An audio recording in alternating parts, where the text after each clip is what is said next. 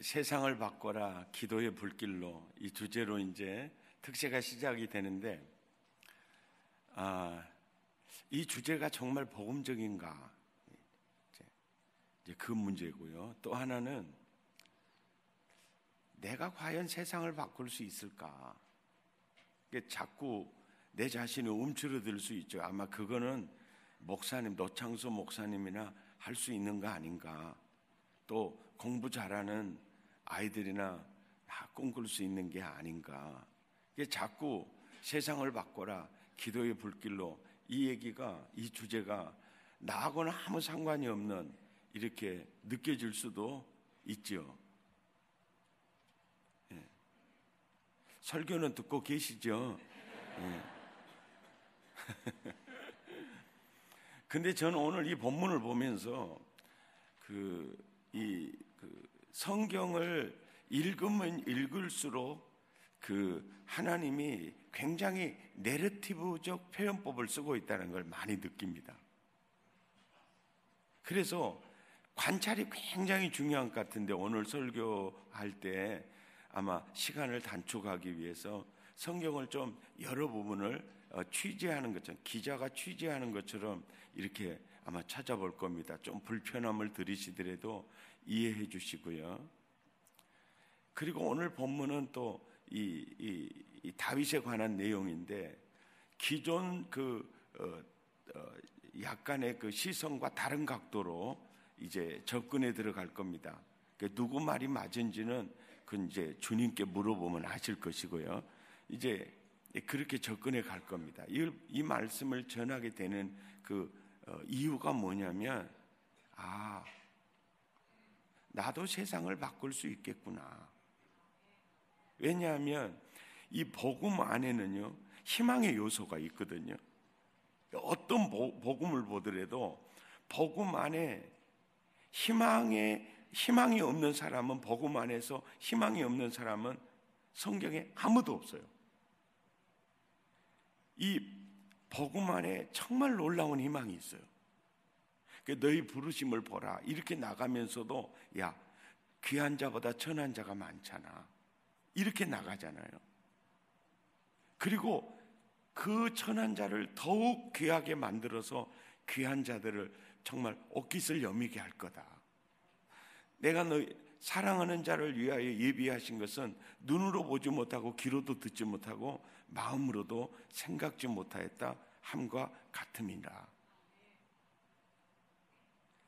복음 안에, 모든 어떤 복음 안에도 이 놀라운 희망이 있거든요.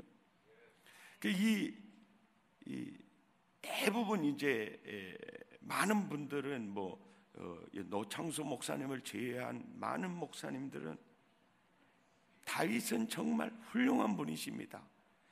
이감 돌멩이로 골리앗을 아주 쓰러뜨리는, 이 전라도 버전으로 하면 조져버리는 이 멋진 분이 이 다윗입니다. 근데 사실은 성경은 다윗을 얘기하는 것이 아니거든요. 다윗이 훌륭하고 다윗이 위대하고 다윗을 바라보고 다윗을 본받고 이걸 얘기하는 게 아니거든요. 사실 성경은 다윗을 다윗되게 하는 복음을 전하는, 아멘입니까? 그래서 다윗을 다윗되게 하는 복음을 보면서 거기서 끝나는 게 아니라 나를 다루시는 복음을 보여주는 데 목적이 있거든요. 이제 들어가겠습니다. 여러분, 이 사무엘상 16장을 보면 이상한 부분이 한두 부분이 아닙니다. 이새가 낳은 아들 8이 있는데요, 그 중에 첫째에서 일곱째까지의 그 인생의 방향하고 그 다음에 막둥이의 인생의 방향이 너무나 다르다는 겁니다. 아무리 속썩이는 막둥이라도, 아무리 희망이 없게 보이는 막내라도, 막내 혼자 빈들에서 양을 치게 할 수 있겠는가? 그 점이 너무너무 이상하다는 것이고, 그리고 당시에 양을 치는 양은 2조 만렵에 농사를 지을 수 있는 땅 100%를요, 한국의 지주 3%가 다 소유하고 있었거든요. 그리고 97%는 소작지기를 하든지 머슴 살든지 그렇게 생계를 이어갔거든요.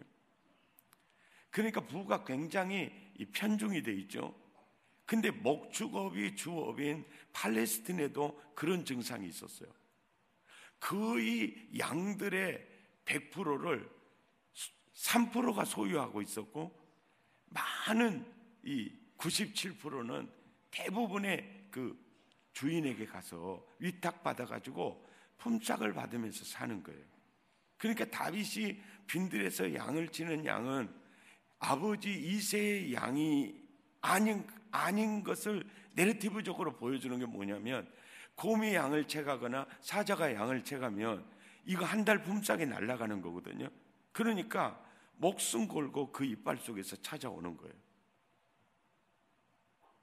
여러분, 만약에 여러분의 양이었다면 여러분 막둥이한테, 야, 곰이 채가도, 야, 그 양 한 마리 희생해. 너 그 사자와 곰과 싸우다가 너 죽으면 어떻게, 너 당체 가지 마, 그랬겠죠. 그런데 목숨 걸고 곰과 싸워 곰의 이빨 속에 양을 찾아온 거예요. 이걸 보면 이 양을 치고 있는 다윗이 굉장히 율법적으로 그 아버지에게 묶여 있다는 것도 알 수 있어요. 양 한 마리 놓치면 나 죽어. 나는 진짜 살 길이 없어. 이제 그런 분위기라는 것, 그런 분위기를 사실은 그렇게 내러티브적으로 보여주는 거거든요. 그리고 또 하나 이상한 것은, 첫째 엘리압이 이렇게 아니다 그래 나갈이 되잖아요. 둘째 아미나답이 하나님이 아니다 그러니까 나갈이 돼요. 셋째 이제 산마가 딱 들어서는데, 왔다 이 아들인가 없다 그랬는데 하나님이 아니다 그러니까 나갈이 되는 거예요. 그 넷째도 나갈이, 다섯째도 나갈이, 여섯째도 나갈이. 그러면 일곱째 나갈이 될 가능성이 있어요? 없어요? 설교는 듣고 계시죠? 자, 그러면은 여러분, 정상적인 가정이라면은 다섯째 나갈이, 여섯째 나갈이 되면 벌써, 야, 엘리야바, 너는 이미 나갈이 됐으니까 빨리 가가지고 막둥이 빨리 데려와. 그래야 이 집구석이 맞잖아요.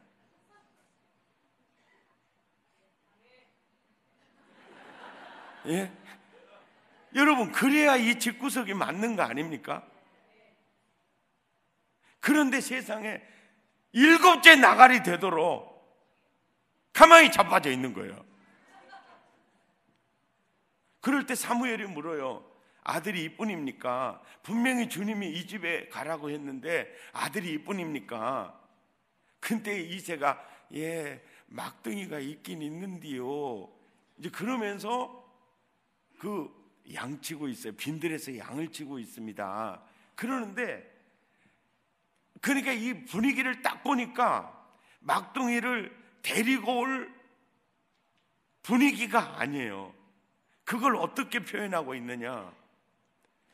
그 아이 데려오지 않으면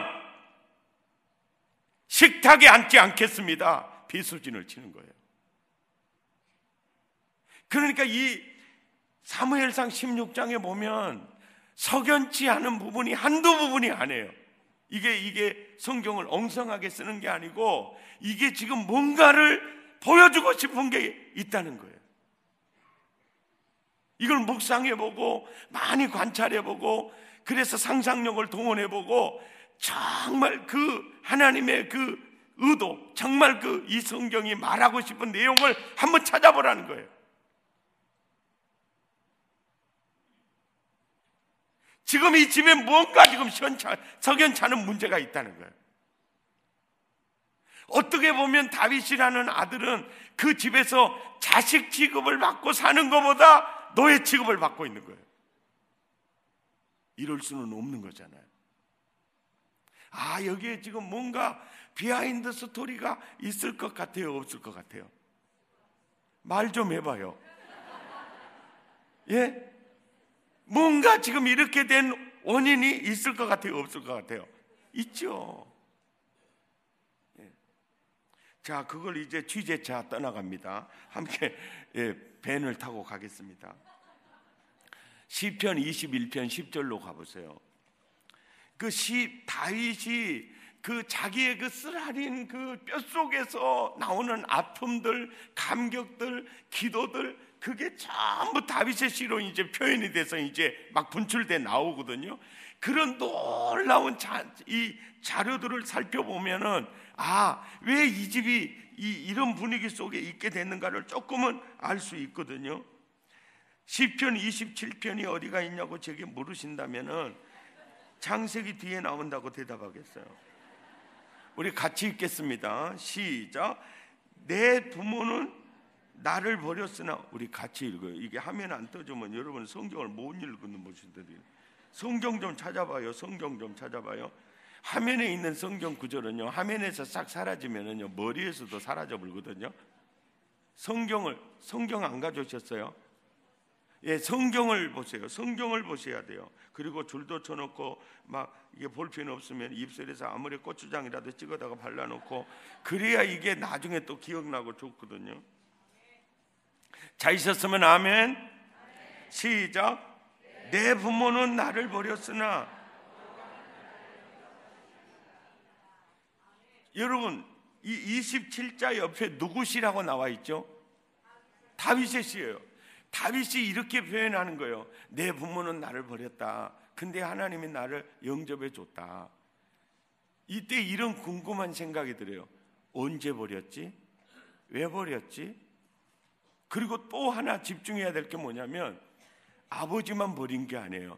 엄마도 같이 버린 거예요. 내 부모, 아버지도 날 버렸고 엄마도 날 버렸고, 나는 정말 내 머리 둘 곳이 없는 인생이었다. 근데 그때 하나님이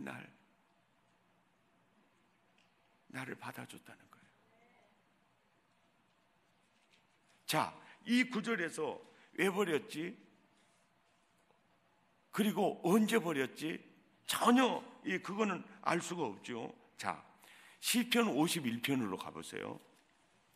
시편 51편에 가보시면 51자 옆에 누구 시라고 나와 있죠? 다윗의 시. 예. 그런데 그 다윗이 언제 쓴 시라고 나와 있죠? 다윗이 밧세바하고 거시기 한 후에 선지자 나단이 가서 저주해버렸거든요. 예, 이게 아니 강력한 책망을 한 거예요. 그때 회개하는 시이거든요. 회개하는 시예요. 그러면서 1절에 시작. 하나님이여, 주의 인자를 따라 내게 은혜를 베푸시며 주의 많은 긍휼을 따라 내 죄악을 제발 지워주십시오. 그럼 너무 이제 고통스러운 거예요. 그렇지 않아도 거시기 해가지고 너무 마음이 아픈데 나단 선지자가 와가지고 강력하게 책망을 하니까, 야, 내 정말 죽을 죄를 졌구나. 그러면서 이제 회개하는 시가 시편 51편이거든요.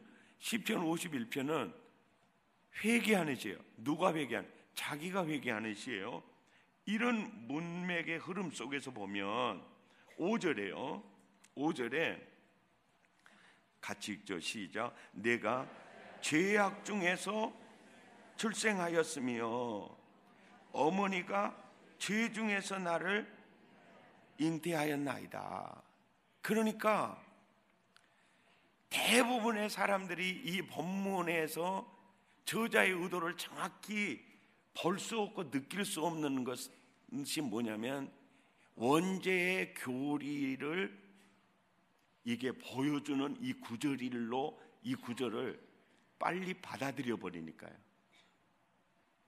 그래서 나는 아담의 죄 중에 태어났고 우리 어머니가 아담의 원죄 중에서 나를 낳았다, 이렇게 그냥 받아들여 버리니까 이 구절은 그 원죄의 교리처럼 이게 받아들여지고 더 확신이 가버리는 거예요. 그런데 원죄의 교리를 설명하면서 네가라는 1인칭을 사용할 수 있겠는가? 설교는 듣고 계시죠? 그리고 이 얘기를 지금 자기가 그 죄 속에 불륜의 죄 속에 뼈저리게 회개하면서 이 얘기를 하는 이유가 뭐겠는가? 그러고 보면 이 구절은 원죄의 교리가 아니라는 걸 알 수 있어요.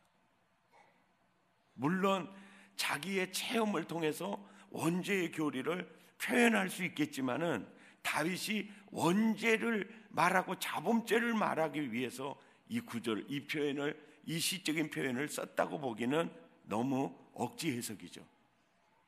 이건 순수하게 죄를 회개하는 가운데 내 죄를 지워주십시오. 그러면서 그래요. 나도요, 죄 중에서, 불륜의 죄 중에서 저 태어났고요. 우리 엄마가요, 죄 짓는 자리에서 나를 낳았어요. 이게 심각한 얘기예요. 근데 이 얘기를 다윗의 시를 통해서 완전히 드러내 주는 거예요.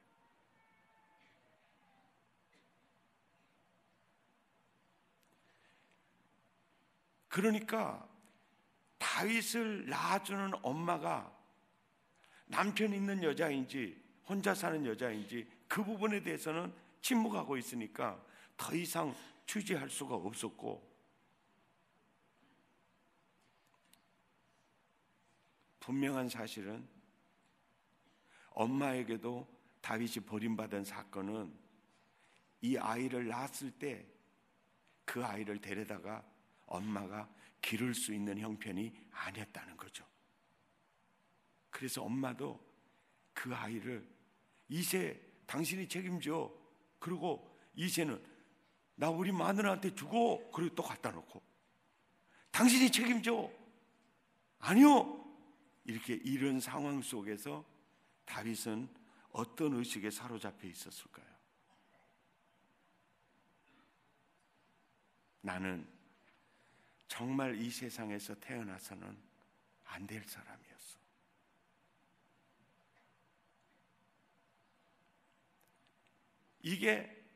이게 다윗의 자아상이고 낮은 자존감이고, 엄마 앞에서도 자긴 죄인, 아빠 앞에서도 자긴 죄인. 우리 아빠가 누구야? 우리 엄마가 누구야? 자신있게 말할 수 없는 어린 시절. 여러분, 이런 표현을 써서 죄송해요. 완전 상처로 장아찌 돼버린,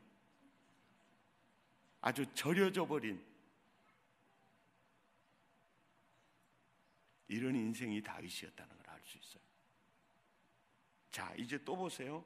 또 보시면, 자, 시편 35편으로 가보세요. 시편 35편.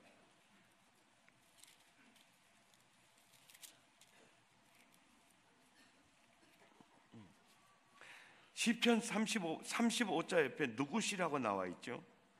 다윗의 시예요.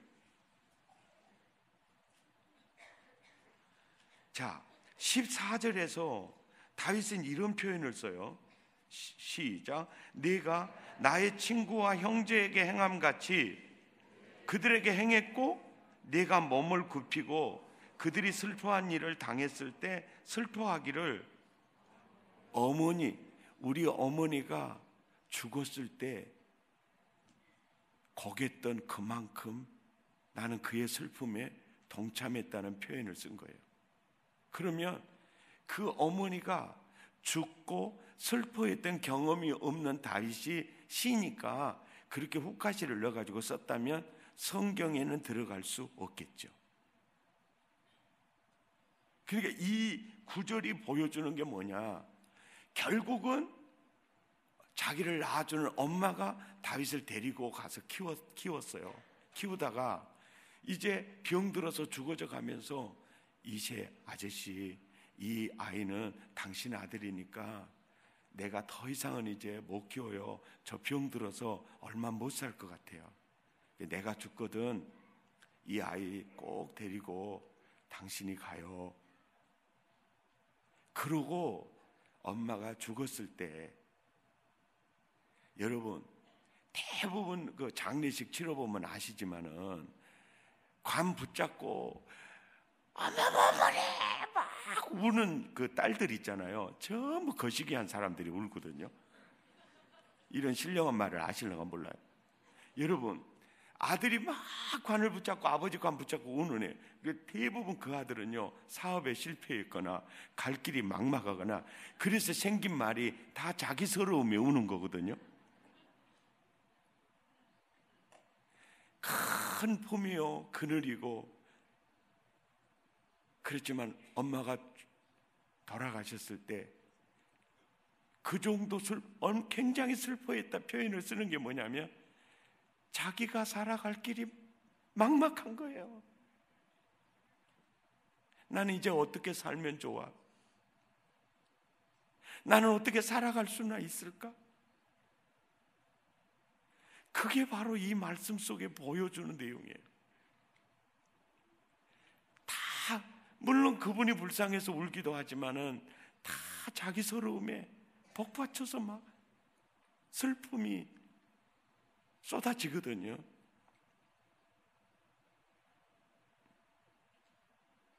그러게 이런 내용들이 다윗이라는 한 사람이 어떤 인생이었고 어떤 상처 속에서 어떻게 살아왔는가. 그런데 이 사람이 역사를 바뀌어가잖아요. 설교는 듣고 계시죠?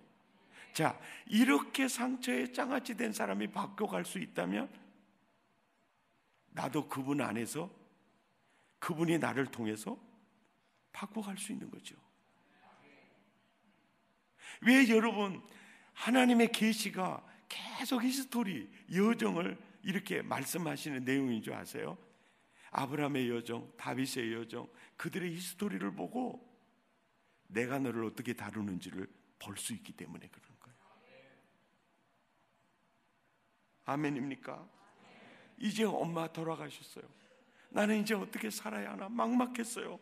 할 수 없이 이제는요 그 어린 다윗을 데리고 집으로 들어가요. 나 마누라한테 죄 지어가지고 맞아 죽더라도 어쩌겠어, 내 새끼는 키워야지. 그래가 데리고 들어가요. 그리고 아이들에게, 7 아들들에게 그래요. 얘들아, 나 진짜 못된 짓거리 해가지고 이것이 네 동생이다, 그러고 들어가는 거예요. 비웃는 건 건강에 해롭습니다. 시편 69편 8절을 보시면 그 상황 속에서 얼마나 다윗이 힘들었는지를 이제 표현해주고 있거든요. 취재를 따라다니려면 빨리빨리 따라오셔야 돼요. 8절 시작. 네가 나의 형제에게는 뭐가 돼요? 형제가 아니에요. 이 객은 남이에요, 남. 이 형제에게는 객이 되고, 나의 어머니, 여기 이제 다르죠? 나의 어머니. 그러니까 새어머니의 자녀들에게 나는 뭐가 됐다는 거죠? 낯선 사람이 되는 거예요. 그러니까 7 아들들이 동생 다윗을 보면서 쟤는 뭐야? 쟤가 왜 우리 집에 오는 거야? 웃겨 정말. 아이고, 아버지가 개 같은 사람이었다면서. 그러니까 이 상황 속에서 다윗이라고 하는 그 인생이 이 살아가면서 느낀 게 뭐냐? 절절하게 자아의식이 이거예요. 나는 이 세상에 정말 태어나서는 안 될 사람이었어. 나 때문에 가슴 아파하다가 엄마도 돌아가셨어. 나 때문에 아버지는 완전 꼬정물을 뒤집어 쓰셨어. 그리고 새엄마는 너무나 큰 충격을 받았고, 우리 아버지는 자식들에게 정말 감히 얼굴을 들 수 없는 인생을 만든 장본인이 나라는 거예요. 그러니까 나는 정말 이 세상에서 태어나서는 안 될 사람이었다는 이런 그 상처의 자아의식 속에 살아가고 있는 거예요. 오늘 이 자리에 앉아있는 여러분도 색깔과 모양과 무늬는 다를 수 있으나 이런 부정적인 정서와 자아의식에 눌려 있을 수 있어요. 중요한 사실. 야, 주 여호와의 신이 내게 임하셨으니, 이 예수님 얘기거든요. 가난한 자에게 복음을 전하고 포로된 자를 자유케 하며, 이런 말 있죠. 슬픈 자 위로하고 마음 상한 자 고치며 근심 대신에 찬송의 옷을 입혀주고 그를 의의 나무를 만들어 여호와의 영광을 드러낼 자라 일컬음을 받도록 나는 그렇게 할 거야. 이게 이사야를 통해 보여준 복음이거든요. 아멘입니까? 이게 놀라운 복음이에요. 근데 이 복음, 이 약속이요, 다윗에게 그대로, 또 나에게도 그대로, 여러분들에게도 그대로 적용되고 있음을 볼 수가 있어요. 다윗이 상처에 장아찌 돼서 빈들에서 사는데, 여러분, 그 팔레스틴의 빈들은요, 광야가 거의 3분의 2가 광야니까요, 낮에 해가 뜨면은 도저히 더워서 살 수가 없으니까 터반을 쓰잖아요. 해만 딱 떨어지면 호들호들호들호들 떨어야 돼요. 그런데 낮에는 푸른 초장을 찾아서 양들을 이끌어야 그들을 살릴 수 있고요, 또 그들이 푸른 초장에서 꿀을 먹고 있으면 또 목자는 또 이제 쉴 만한 물가를 찾아야 되는데, 우리나라처럼 그렇게 푸른 초장과 쉴 만한 물가가 조금만 가면 있는 곳이 아니에요. 팔레스틴은요, 정말 한참을 가야 쉴 만한 물가가 있고 한참을 가야 푸른 초장이 있는데, 그러니까 양들이 언제나 목자는 양들 앞서가서 푸른 초장을 찾고 쉴 만한 물가를 찾아요. 그리고 해가 떨어지면 곰이나 사자로부터 양을 보호하기 위해서 그들의 양에서 눈을 뗄 수가 없어요. 그렇게 양들을 성실하게 이렇게 먹양을 하면서 자기가 서러운 거예요. 양들아, 너희들은 내가 때를 따라 푸른 초장으로 이끌고 물 쉴 만한 물가로 인도하는데 누가 나를 인도해 줄까? 양들아, 너희는 참 복 있구나. 너희가 복 있는 것은 나 때문이잖아. 때를 따라 푸른 초장으로, 때를 따라 쉴 만한 물가로 나는 너희들을 인도하는데 나는 누가 인도해 줄까? 여러분, 설교를 들으시면요, 생각 좀 하면서 들어보세요. 나는 누가 그렇게 해줄까? 그때마다 다가오셔서 마음의 문을 두드리신 하나님이 내가 있잖아. 누가 나를 푸른 초장으로 인도해 주시? 내가. 누가 나를 쉴 만한 물가로 인도해 주지? 내가. 거기서 다윗이 하나님을 만난 거예요. 하나님을 딱 만나고 보니까 여호와는 나의 목자시니, 야, 난 이제 부족함이 없는 인생이 됐어. 왜? 그가 날 푸른 초장으로 인도해. 그가 날 쉴 만한 물가로 인도해. 사망의 음침한 골짜기를 뛰어들어도 그분의 지팡이와 막대기가 나를 안위해. 자, 예수님 정확히 만난 거예요, 안 만난 거예요? 하나님 정확히 만난 거예요, 안 만난 거예요? 여러분, 누구든지 예수님 만나면 다윗의 시 23편이 내 시가 되는 거예요. 이게 복음입니다. 아멘입니까? 이게 놀라운 복음이에요. 그의 상처, 그의 낮은 자존감, 그의 구겨진 그런 자긍심들 하나님이 너무 잘 알아요. 근데 이 주님이 그렇게 역사하는 거예요. 다윗아, 나는 너는 말이야, 너는 나의 꿈이야. 나는 너를 통해서 나는 역사를 만들어 갈 거야. 그런데 말이야, 너는 그런 자존감 가지고는 안 돼. 너는 그런 자긍심 가지고는 안 돼. 너는 그렇게 낮은 자부심 가지고는 안 돼. 그리고 너 너무 자신감이 없어. 너 그런 자신감 가지고는 너 역사를 만들어갈 수 없어. 그래서요, 마음 상한 자 고치시겠다고 하셨고, 근심 대신에 찬송옷을 입혀주겠다고 하셨고, 슬픔 대신에 희락의 기름을 부어주시겠다고 하시는 그분이 만져가시는 거예요. 그리고 그분의 만지심을 경험했을 때 그는 황홀할 수밖에 없었어요. 거기에서 나오는 시가 시편 139편이에요. 완전히 상처로 장아찌 된 그 인생이 회복된 시거든요. 자, 시편 139편 옆에 보면 다윗의 시라고 나와 있죠. 13절을 보세요. 다윗은 늘 그런 자아의식을 가지고 살았어요. 나는 우리 아버지 엄마의 죄 중에서, 불륜 가운데서 내가 세상에 태어나서는 안 될 내가 태어난 거야. 그래서 나는 희망이 없어. 나는 많은 사람들에게 아픔만 줄 뿐이야. 나는 아버지에게도 엄마에게도 형제들에게도 새엄마에게도 나는 고통만 안겨주는 존재였어. 나는 정말 이 세상에 태어나서는 안 될 존재였어. 나는 불륜의 죄 가운데 태어난 존재야. 그러니까 나는 희망이 없었어. 나는 정말 이 세상에 태어나서는 안 될 존재였어. 그래서 죄 중에서 불륜 가운데 자기가 지어진 줄 알았는데 하나님이 만나서 그래, 다윗아, 내가 너 지었어. 왜 지으셨어요? 나는 너를 통해 놀라운 계획을 가지고 있거든. 나는 너를 통해 복음을 드러낼 거야. 나는 너를 통해 수많은 너와 같은 그 출신의 사람들에게 희망을 주는, 너는 빛으로 내가 쓸 거야. 너는 나의 빛이야. 아멘입니까? 너는 상처 입은 놀라운 치유자가 될 거야.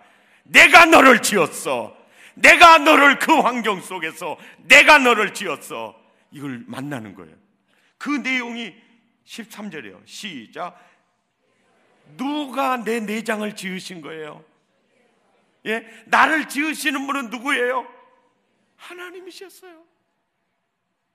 불장난에 의해서 내가 만들어진 존재가 아니었어요. 아멘입니까? 주께서 내 내장을 지으시며 나의 모태에서 나를 만드시는 분이 누구셨다고요? 내가 너를 만들었어. 여기서 와우! 와우! 와우! 따라서 합니다. 시작! 와우! 와우! 아니 왜 복음만 있어요? 그러면 내가 한전 원맨쇼 하는 사람 되잖아요. 시작! 와우! 와우! 안 따라서 하신 문제 서서 하시도록 할게. 아이, 놀라운 거예요. 그러면서 14절에 내가 주께 감사하오면 나오잖아요. 나는 이 세상에 태어나서는 안 될 사람이어서 늘 그늘졌던 사람이, 와우, 감사해요. 완전히 뒤집어지는 거예요. 이때 자존감이 회복이 되잖아요. 자긍심이 회복이 되는 거예요. 여기에서 자신감이 회복이 되는 거예요. 야, 골리앗 저 정도는 내가 저지해볼 수 있어. 이렇게 나가는 거예요. 사울부터 시작해가지고 다 떨고 자빠져 있는데, 아이고 저거 내가 가서 조제불랍니다. 걱정하지 마십시오. 그래갖고 가본 입혀주니까, 아이고 이거 불편하구만요. 그래가지고 돌멩이 5개 갖고 나가잖아요. 굉장한, 여러분 그게 뭘 얘기하는 줄 아세요? 복음을 드러내는 거예요. 아멘입니까? 놀라운 은혜. 그러면서 16절에서 17절까지 이렇게 말하죠. 시작. 내 형질이 이루어지기 전에 주의 눈이 보셨으며 나를 위하여 정한 날이 하루도 되기 전에 주의 책에 다 기록되었나이다. 이 말이, 이 표현이 무슨 표현이냐면, 나는 이 세상에 태어나서는 안 될 사람이 아니라 안 태어나면 안 될 존재였다는 거예요. 설교는 듣고 계시죠? 아멘입니까? 나는 이 세상에 태어나서는 안 될 존재가 아니라 안 태어나면 안 될 존재였다.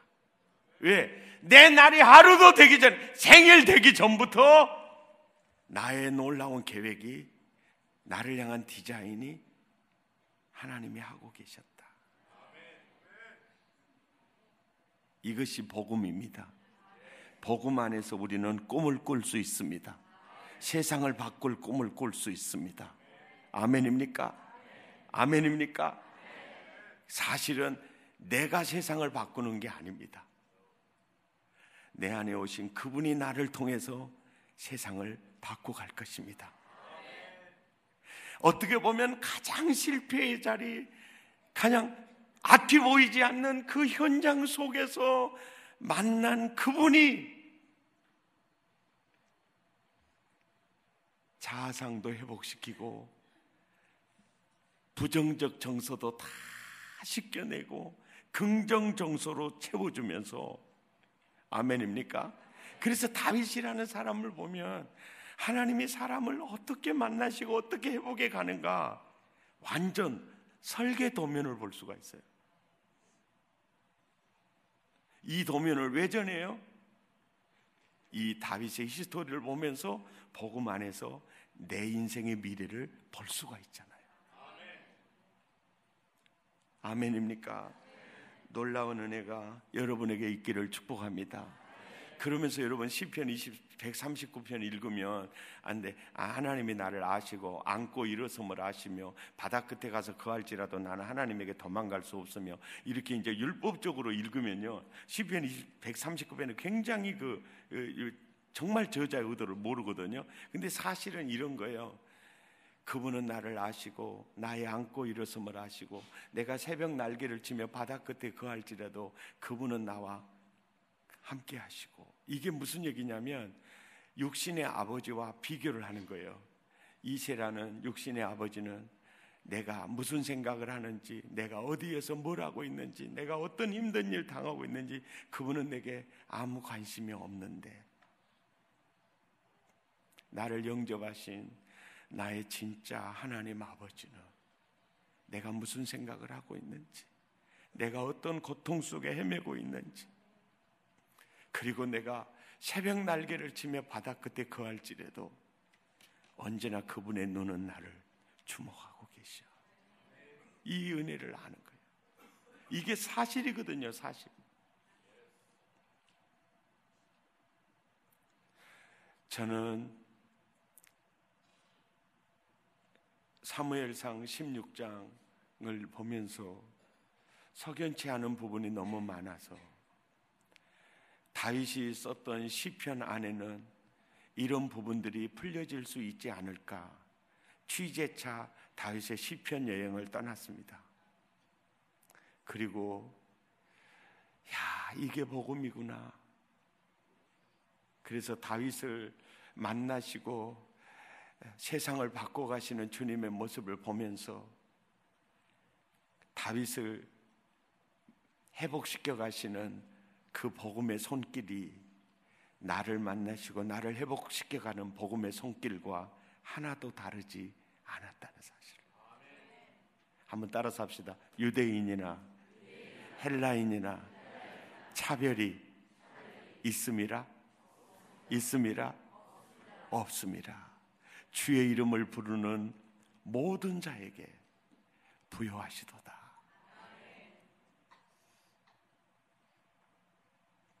정말 하나님 좋으신 분이에요. 그분 안에 모든 것이 가능합니다. 어떻게 보면 어떤 출생의 아픔이 다윗보다 더 아프신 분도 혹 있을 수 있겠으나 아마 이 정도 되는 분은 많이 드물 거예요. 그 출생의 아픔 때문에 그것이 견고한 진이 되어 악한 부정적인 의식이 되어 그 사람의 놀라운 정복하고 다스릴 수 있는 창조성을 완전히 묶어버릴 수도 있어요. 복음 안에서, 하나님 안에서 날개를 펴라, 꿈을 펼쳐라. 이것이 자식을 향하신 하나님의 마음이었어요. 우리 함께 찬양하십시다. 시선이라는 노래요. 내게로부터 눈을 들어 주를 보기 시작할 때 주의 일을 보게 했네. 내 작은 마음 돌이켜 하늘의 꿈 꾸게 해요. 아멘입니까? 이게 복음이에요. 우리 함께 찬양하겠습니다.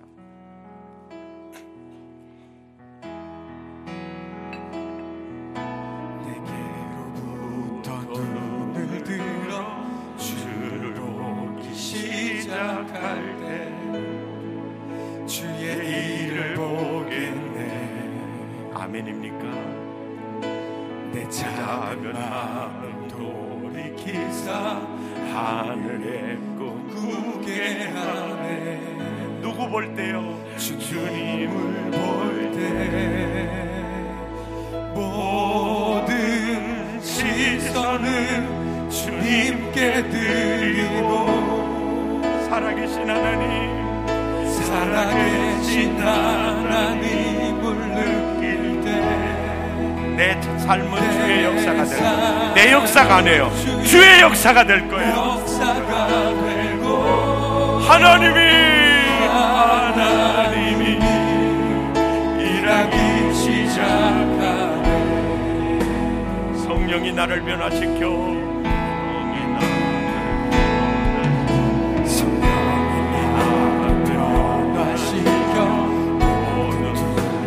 사라질 때 주의 일을 보겠네.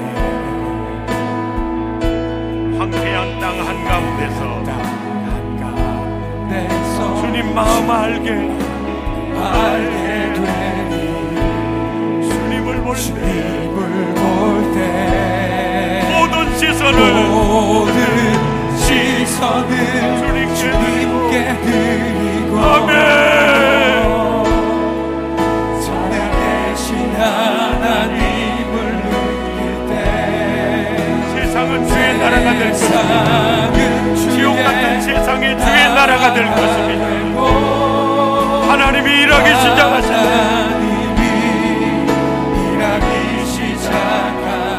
모든 시선을 주님께 드리고 하나님을 느낄 때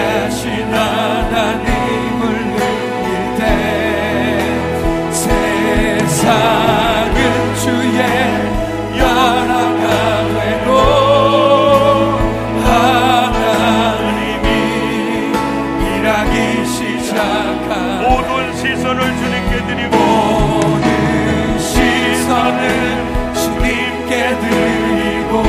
살아계신 하나님을 느낄 때 살아계신 하나님 내 삶은 주의 역사가 될 것입니다. 삶은 주의 역사가 되고 하나님이 일하기 시작한 우리 그 자리에서 일어나셔서 모든 시선을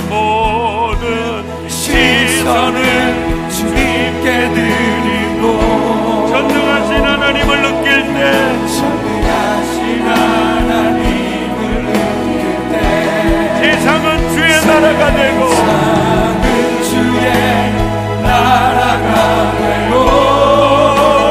하나님이 일하기 시작하네.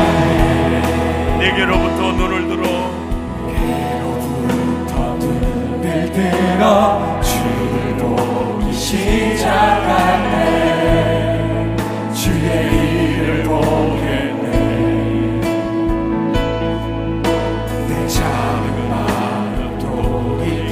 하늘의 꿈 꾸게 하네. 주님을 볼때 모든 시선을 주님께 드리고 살아계신 하나님을 느낄 때내 삶은 주의 역사가 되고 하나님이 일하기 시작하네. 성령이 나를 변화시켜 찬양하시면서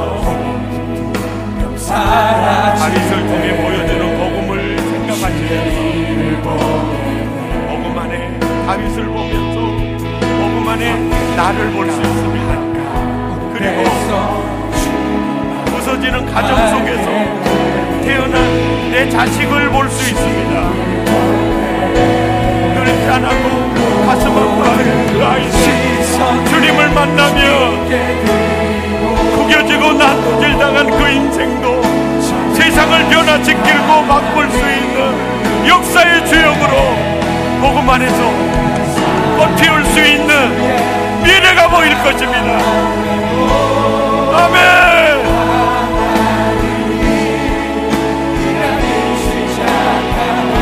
모든 시선을 복음 안에는 모두가 가능합니다. 어떤 출생의 비밀, 어떤 출생의 아픔, 감히 머리를 둘 수 없는 그런 사람이라도 복음 안에 희망이 있습니다. 모든 시선을 주님께 드리고, 시선을 주님께 드리고, 살아계신 하나님을, 살아계신 하나님을 누리네. 내 삶은 주의 역사가 될 것입니다.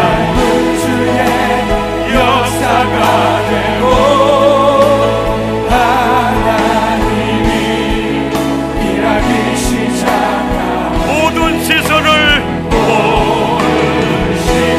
주님께 드리고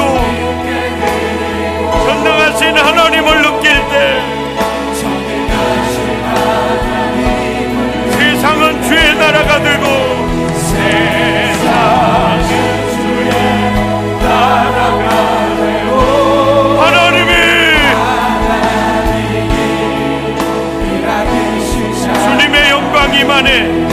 주님의 영광이 만에 이 찬양하면서 성령의 기름 부으심이 여러분의 임하게 될 것입니다.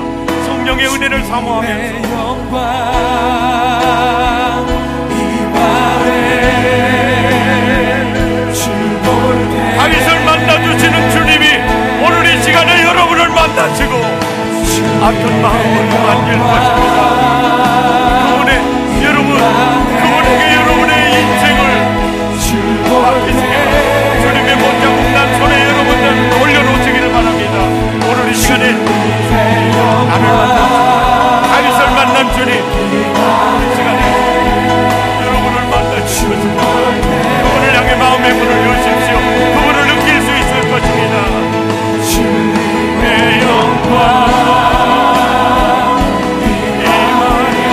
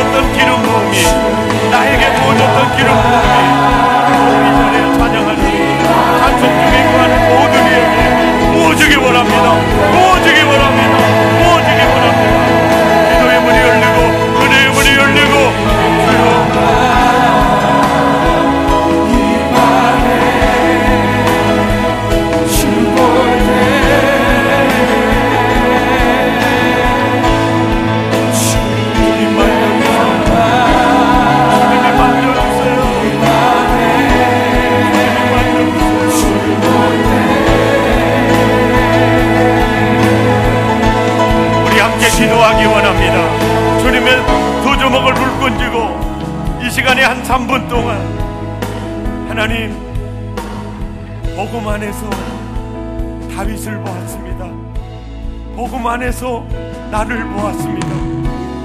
복음 안에서 상하고 찢긴 가정 속에 태어나 그늘진 내 자녀들을 또 보았습니다. 하나님 안에 모든 것이 가능한 줄 믿습니다. 하나님, 복음을 누리기를 원합니다. 복음 안에 놀라운 희망에 사로잡히기를 원합니다. 이 시간 하나님, 무너진 내 자존감을 회복시키시고 내 자긍심도 회복시키시고 자부심도 회복시키시고 복음 안에 나의 존재 가치가 회복된 걸 누리게 하여 주옵소서. 주여, 나의 아픈 상처, 쓰라린 상처 만져주옵소서. 만져주옵소서. 우리 주여 세 번 부르고 통성으로 기도합니다. 주